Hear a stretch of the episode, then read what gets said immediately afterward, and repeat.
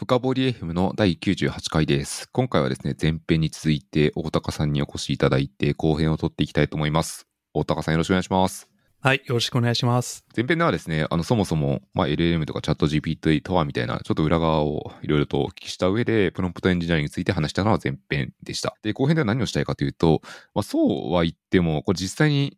現実でアプリケーション作るときってそれなりに作るものあって大変だよねっていう現実の話を、なんだ、応用編の話をしていきたいと思っております。なのでですね、早速ちょっといろいろ聞いていきたいと思っており、さっきあので一応オーケストレーターみたいなことも出ては前編ではあったんですけども、そもそもこういう API というか OpenAI みたいな LLM を使うときって、どういうソフトウェアアーキテクチャになっていくものなんですか？そうですね。まあ正直、まだめちゃめちゃ過渡期なんで、まあこれっていう、まあその正解は多分ないと思うんですけど、まあ最近ようやくですね、まあ前編で出てきたあの、えー ReAct とか RAG とか、まあああいうその、いわゆるこうソフトウェアの、まあそのデザインパターンみたいなものですね。層に分けて開発するみたいな、まあそんなパターンは徐々に出つつあるかなっていうような印象ですね。で、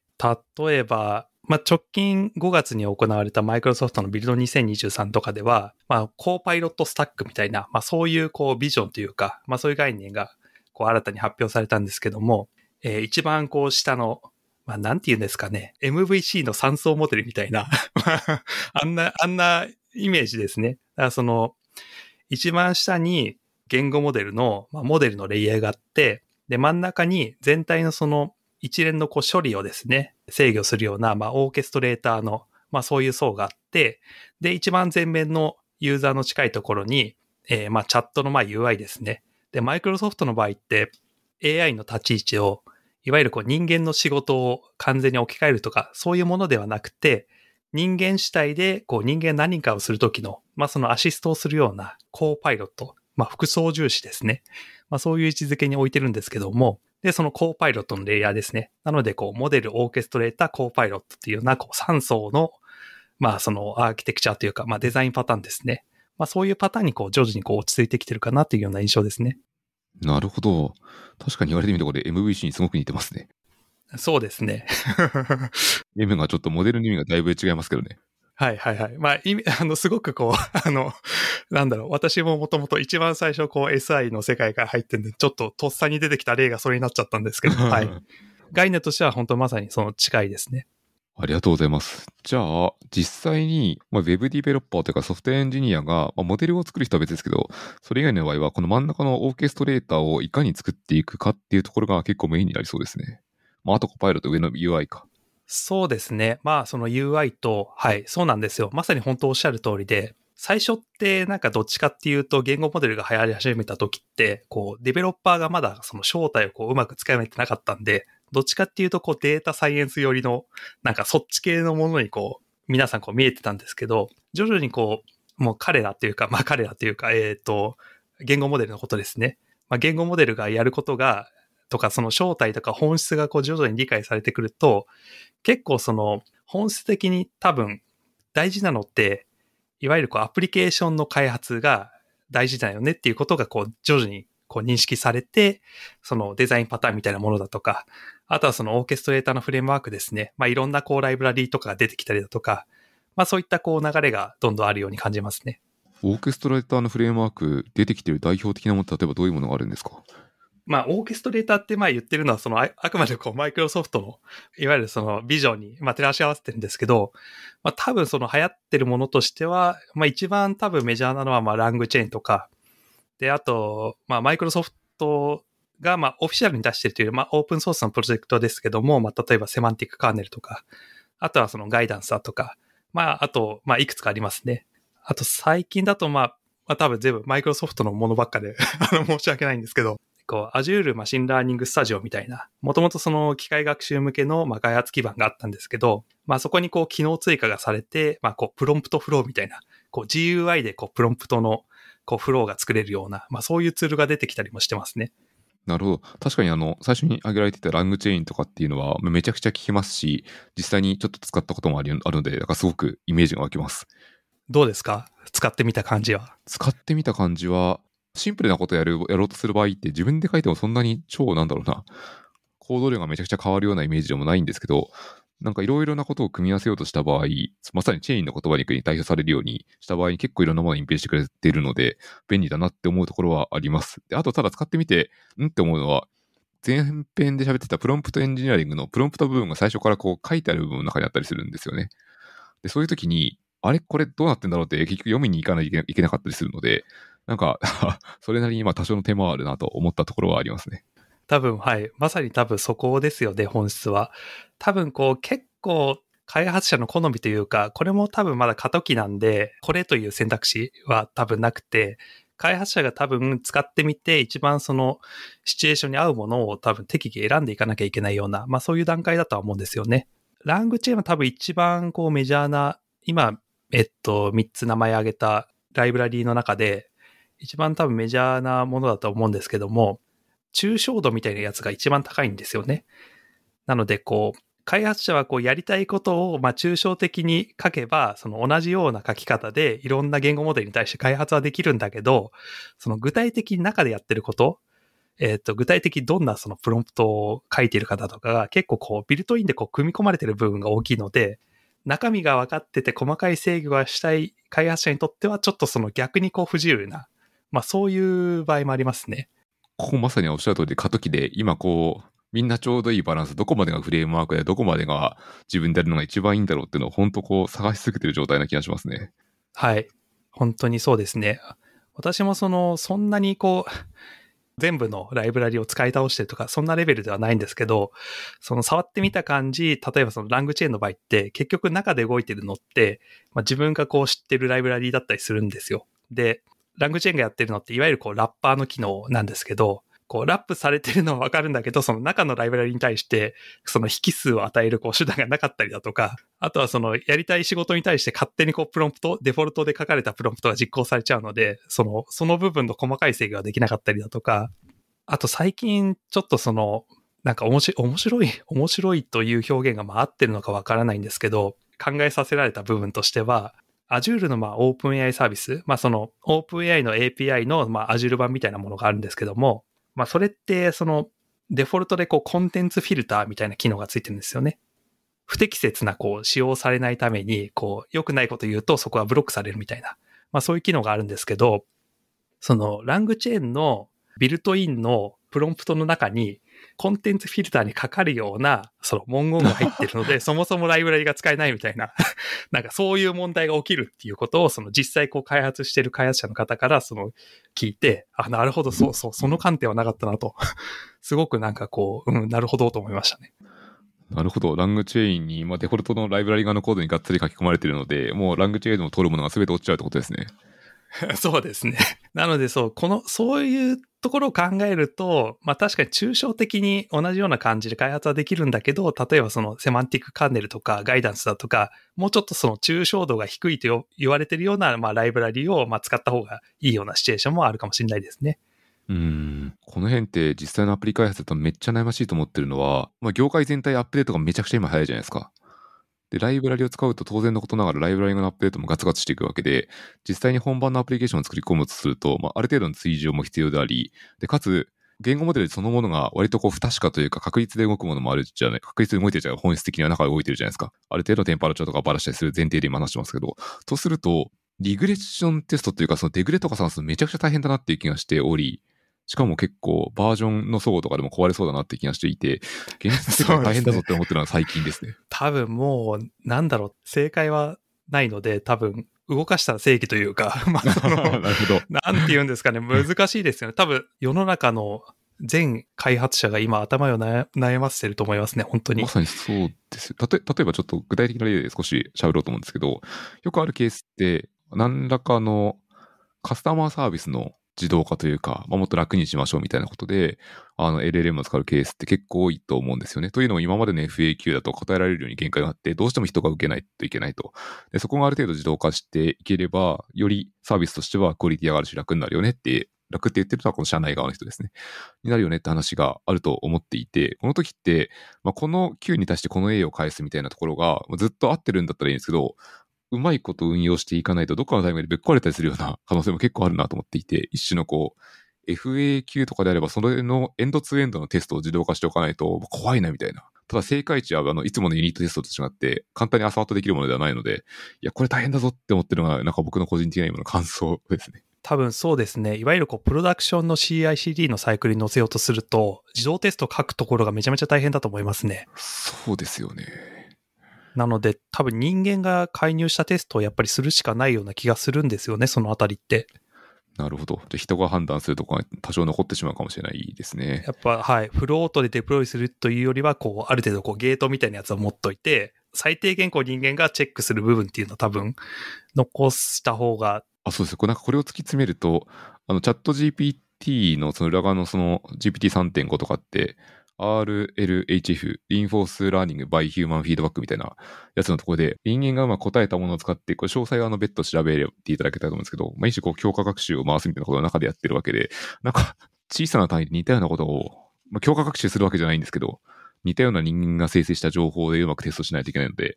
似たようなものが回るなって個人的に思ったことを頭の中で描いたことがありますね。テストをするための人間をその強化学習で再現してテスターとして自動化するっていうのはまああの、案かもしれないですね。そうです。おっしゃる通り、今そんなことを描いていて、それはそれでまあまあコストもかかるし、大変だなって思って、大変っていうか何 何回か言ってるんですけど。はいはいはい。現実世界大変だぞって思ってるまさに今日後編で喋りたかったところですね。多分でもそれだとしたら、あの人間雇った方が安いんじゃないんですかね。そうなんですよね。あの、全然あの、あの、お金の話をしてないんですけど、あの、ぶっちゃけ GPT の4、4とかを使うとまあまあ高いじゃないですか。まあそうですね。まあその3.5に比べると、あの、何十倍とかのレベルで価格は一応高く設定されてますね。そうですよね。なので、あの、まあ FAQ とかのそうですね、1日 N10 件とかだったら、まあ全然余裕だと思うんですけど、例えばこう、普段の会話とかに組み込まれるようなものにすると、検索1回数円とかかかっちゃうとか、数円は言い過ぎか、まあ、かかっちゃう可能性もなくはなくて、特にあの、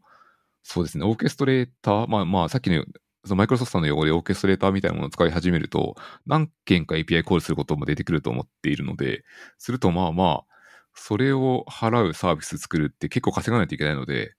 なんか別のそのコスト面の難しさもあるなってのも思ってますね。いや、すごく多分、あの、重要なポイントで、結構最近こう流行り先行で皆さんなんかこれすごいんじゃないかって言って、あらゆるサービスに組み込もうとしてるんですけど、なんか冷静に多分投資対効果を見た方がいいようなシチュエーションもあると思いますね。そうですよね。うん。こんなこと言ったら元も子もないんですけど、チャット検索である必要があるかっていう問いかけも多分必要なんですよ。そうですね。最適、はい、それがそのそれが最適なのかって話ですよね。なんか前編で少しこう、ナレッジベースの外部化みたいな、そういうトピック出たと思うんですけど、そもそも結局、その FAQ ボットみたいな形で実装するにしても、言語自体の知識で答えさせるんではなくて、裏でそのナレッジベースに対して検索をして、最も近いものをこうユーザーに対してこうチャット検索の形で返すみたいな、まあ多分そういう UX になると思うんですね。ってことは、つまりですよ、その裏のナレッジベースがそもそもちゃんとその検索のキーワードに対して回答できるような作りじゃないと、その精度って出ないんですよ。確かに。おっしゃる通りですね。はい。で、もうちょっと突き詰めていくと、チャット検索じゃなくて別にそのユーザーがキーワードを思いつくんであれば、普通にその検索システムだけをこう素で公開するだけで済む場合もあるんですよ。それはあれですね、ちょっと身も蓋もないというか、はい、あのあ、あれですね、あのドリルと穴の話で言うと、なんかドリル買っちゃってるからどうしても使いたくなっちゃってる病院に近いですね、今。そうなんですよ、そうなんですよ。はい。で、少し先の話なんですけど、こう面白い、面白い、面白いのかな。まあその、多分そのうちこう逆転現象みたいなのが起きてきて、頭の中で検索ワードは思いついてるんだけど、プロンプトを通じてうまく指示する方法が思いつかないみたいな、多分そういうユーザーも出てくるんですよ、そのうち。その裏で動いてる検索システムにこんなワードで引っ掛けて、こんな条件で引っ掛ければ答えが出てくるのが分かってるのに、こうチャットでこうラップされちゃってるから、こううまくそこでこう指示する方法が分からないっていう、こうそういう逆転現象が多分起きてくるんですよ、そのうち。なるほど。それはチャット GPT が生まれる前の世界のやってたことですね。あの、検索するっていう意味だと、それで十分できちゃってましたからね。それが逆転、一周回って逆転現象ですね、はい、そう、そうなんですよ。結局多分行き着くところって、昨今のこう、流行りで、一番私もそのいろんなお客さんとこう接してて、一番聞かれるのは、そのやっぱり情報検索で使いたいと。まあ、ただですね、その情報検索って実はその前半出てきた RAG とか ReAct みたいな結構こう複雑なそのオーケストレーションをしないと多分実現できないシステムで、で、なおかつ裏にこうクオリティの高いこうナレッジベースがある前提じゃないと成り立たないんですよ。結局のところ、そのナレッジベースの中に入ってるデータのクオリティがまず高くて、で、そのデータ、高いクオリティのデータに対してちゃんと検索ができる、その検索エンジンがあるっていうところが多分前提なので、突き詰めるとやっぱりその下地にあるデータがちゃんとしてるかどうかっていうところが一番大事なんですよね。うん。その下地になるデータを用意するのは、それは地道にやるしかないやつですよね。そうなんですよ。意外とこう、なんていうか、こう銀の弾丸がないとか、まあいろいろ言われるわけですけど、そのはい簡単な方法はなくて、結構そこはその地道な部分なので、結局、あの、正面から向かい合わなきゃいけないところではありますね。ちょっと今話を聞いていて、もう一個だけ思いついたことがあって、まあ、昨今こうウェブ記事とかで、まあ、ラグ的な、実際に外の情報を取りに行って、それをこう、まあ、フューショットというか、インコンテキストに詰め込んで回答を返すみたいな例ってよくあるじゃないですか。で、この時に、その外の情報を取りに行く時によく使われてるのが、このエンベティングですね。今日言われたんですけど、あの単語というかそのプロントのベクトル化をしてきて、で、類似度の高い情報を外から引っ張ってくる、リトリーブする、まあ、検索してくるってことをやるわけで、それって最初にこう、何らかで類似度を測らないといけなくて、それでよく使われるのはまあコサイン類似度みたいな、ベクトル間のに、なんだろう、似てるっぷりを実際にコサイン類似で取っていくみたいなことをやってるんですけど、まあ、これやってると結局その正しい文章を見つけられるかどうかが、がすごく肝になってくるので、そういうとなると、さっき大高さんがおっしゃられていていたような、そもそも正しい文章をいい感じに入れておかないと大変っていう感じになるので、普通の検索エンジンと肝となる部分は似てくるのかなみたいな 印象がありますね。あ、はい。そうなんですよ。チャット検索って一見なんかすごいことを、こう、言語モデルが、言語モデルだけでやってくれてるっぽく見えるんですけど、実は裏で動いてる検索エンジンだとか、その検索の仕組みを、チャットの形式で、こう、よりこう、リッチな UX にしてるようなイメージなので、結局そうですね。後ろがちゃんと動いてなきゃダメで、検索エンジンで、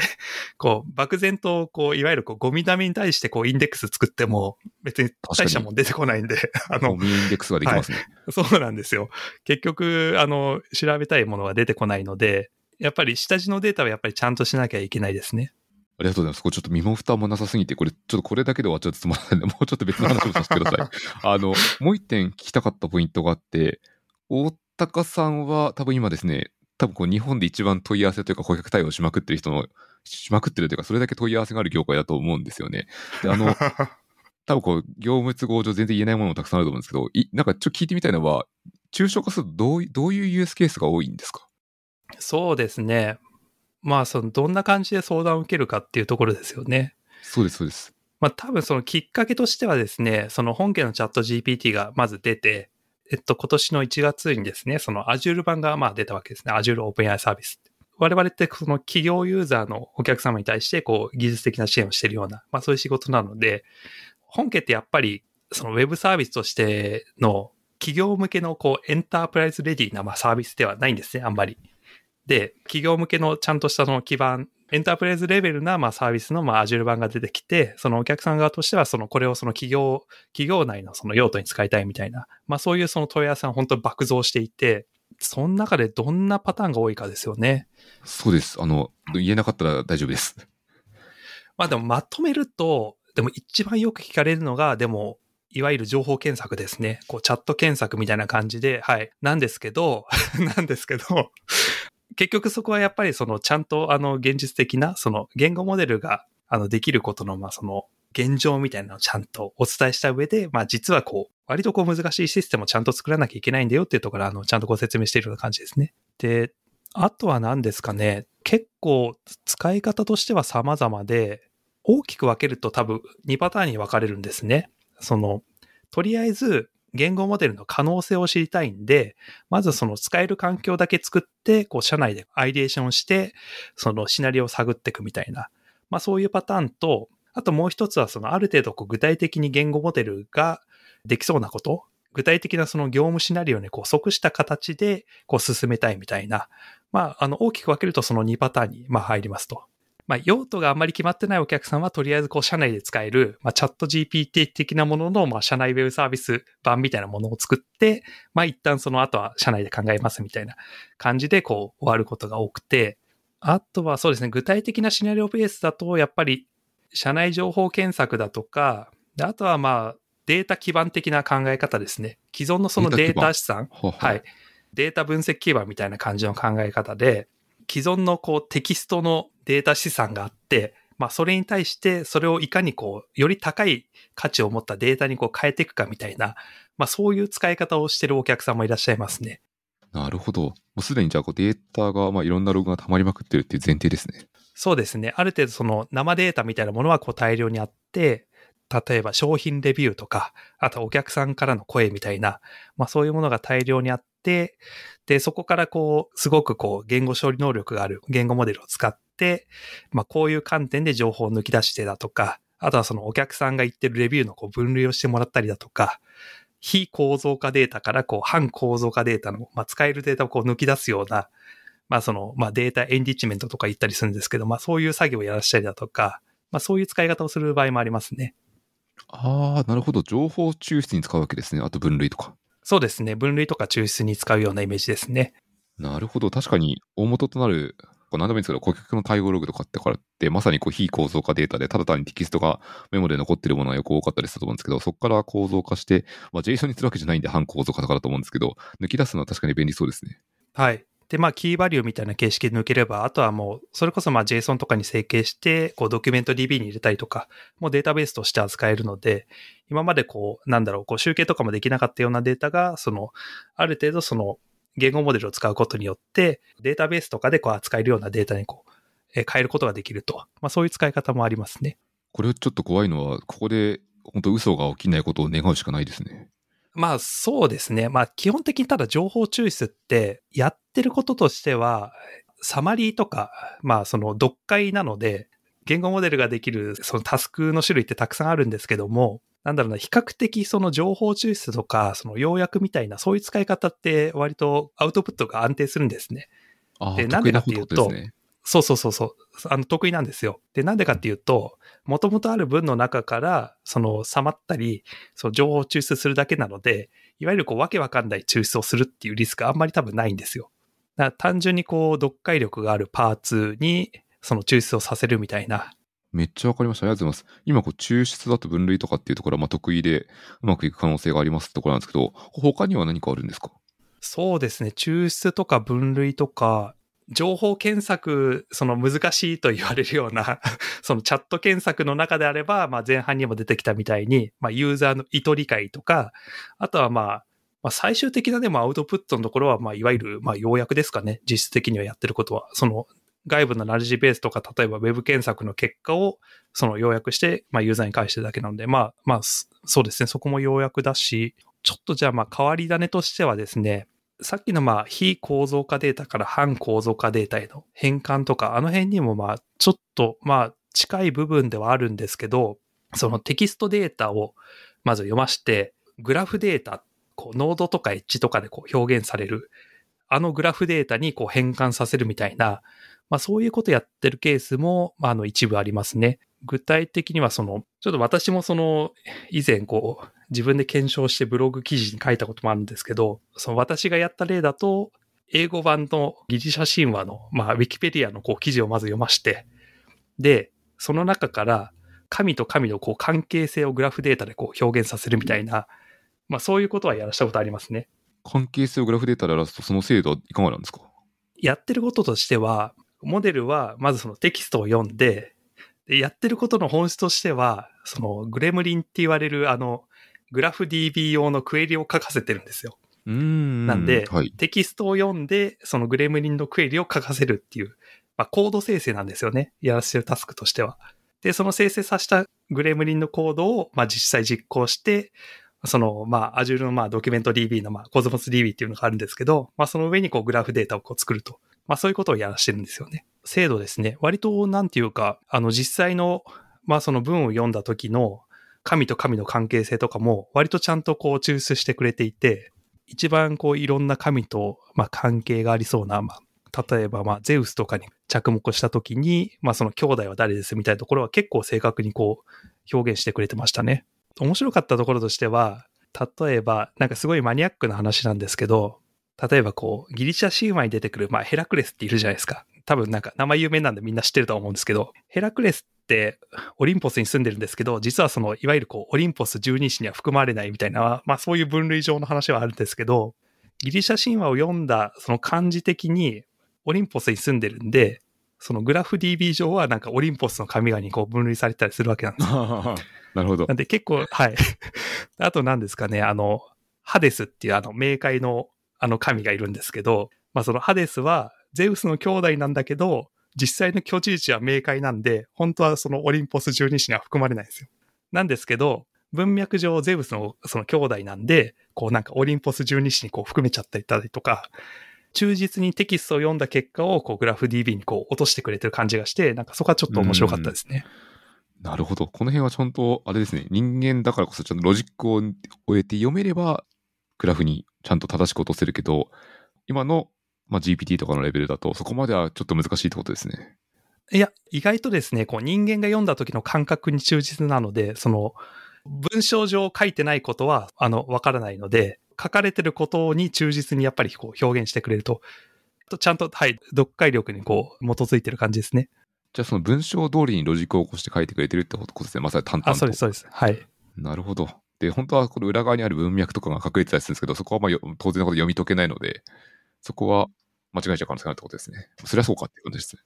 はい。なのでなんか、はなんであれハデスがあのオリンポスの神に入ってんだっていうので、実際文見てみると、別になんかそこの、なんていうか、話って書いてないので、あ文脈上、あ確かにこっちに含めちゃってもおかしくないな、みたいな、まあそういうところは確かに納得できるんですよ。なるほど。その、本当コンテキストを知らない人が読んだら同じ、人間だとしても同じことをやりそうですね。あ、そういうことです、まさに。はい。完全理解です。ありがとうございます。というところで、グラフデータベースに使えるっていうところは、ショーノートにぜひリンクを貼っていきたいと思います。だいぶ喋ってきたので、一旦この辺にして、今日多分2023年の6月に収録してるんですけど、まあ、6月時点のスナップショットはこんな感じってことが分かってきたので、多分これからもっともっと現実世界にアプリケーションがデプロイされていくと思うんですよね。LL も使ったもの。また、出てきた段階で知見とかをぜひ 放出いただければめちゃくちゃありがたいと思います。あ、そうですね。また何か機会があれば、はい、ぜひお願いします。はい。ということで、後編はそろそろこれぐらいにして終わりにしたいと思っています。後編の方で大高さん何か宣伝ございますか？はい、そうですね。これ多分配信のタイミング的にちょっとそのリアルタイムで見れるかわからないんですけど、なんかちょいちょい、はい、話の中でも出てきたマイクロソフトビルド2023っていう、まあ年に1回の開発者向けのカンファレンスがまあ5月にあって、マイクロソフトの中でこう最も1年で大きなこう技術的な発表がされるまあイベントなんですけども、まあそのイベントのですね、こう日本向けのローカライズ版であるビルドジャパンっていうのがね、まあ6月のあの下旬にあるので、で、おそらく多分配信のタイミング的にそのリアルタイムではあの見れないと思うので、後日多分オンデマンドの形で配信されると思うので、まあその最近発表されたその、えー言語モデル周りだとか、まあその他、まあいろんな、えーまあ発表たくさんありますけども、まあその最新の情報が気になる方は、まあぜひ、まあご覧になってくださいといったところですね。で、あとですね、まあ、マイクロソフトのまあオフィシャルな情報もたくさんあるんですけども、ちょっとやっぱりその公式ドキュメントだとか、その公式のコンテンツだけだと、まあカバーできない、あまりにもこう技術のこう移り変わりが激しいので、こう多くのこうマイクロソフトの社員がですね、こういわゆるこう個人的なまあブログの形だとかで、こういろいろこう情報発信をしてくれてるんですね。で、私も例えばあの、前のまあマイクロソフトパブリケーションとかで、まあ結構オープン AI サービス系のまあ記事とかも書いてたりするんですけども、まあそういったものだとか、あとはまあ、キータのマイクロソフトオーガナイゼーションとか、まあそういったものもあるんですけども、個人のブログの形で、マイクロソフトの社員がまあ情報発信していたりするので、まあそういったところも、あの、まあ参考情報として、まあ見ていただけるとありがたいかなと思います。ありがとうございます。この辺も、そのパブリケーションとかオーガニゼーションに関しては、ぜひリンクを貼っておきますので、ご興味あれば、リスナーの皆さんを見ていただけるとありがたいと思います。というところで、基本的にはここまでにしたいと思っており、最後に私の方で宣伝をして終わりたいと思います。このポッドキャストはハッシュの深掘りっていうものでフィードバックを募集しておりますので、何かあればツイッターの方までいただけるとめちゃくちゃありがたいです。で、今日はちょっとだけですね、もう一点だけ宣伝があります。今ですね、このポッドキャストのエピソードが深掘り FM の第98回になっていて、で、第99回も、えっと、収録予定があります。で、ここまでオンラインであるんですけど、あの次に100回が見えてきたこともあり、100回目はですね、あの、いわゆる公開収録に初めてこうチャレンジをしたいかなと思っています。で、情報は別途出していきますので、ご興味あればですね、ぜひ7月かな？なるべく7月にできたらいいかなと思ってますけど、興味あれば参加いただけると嬉しいです。よろしくお願いします。はい。というところでですね、今日のエピソードと、あと前回の前編のエピソードに2回出演いただいた大高さんに感謝をして終わりにたいと思います。大高さんどうもありがとうございました。はい、こちらこそありがとうございました。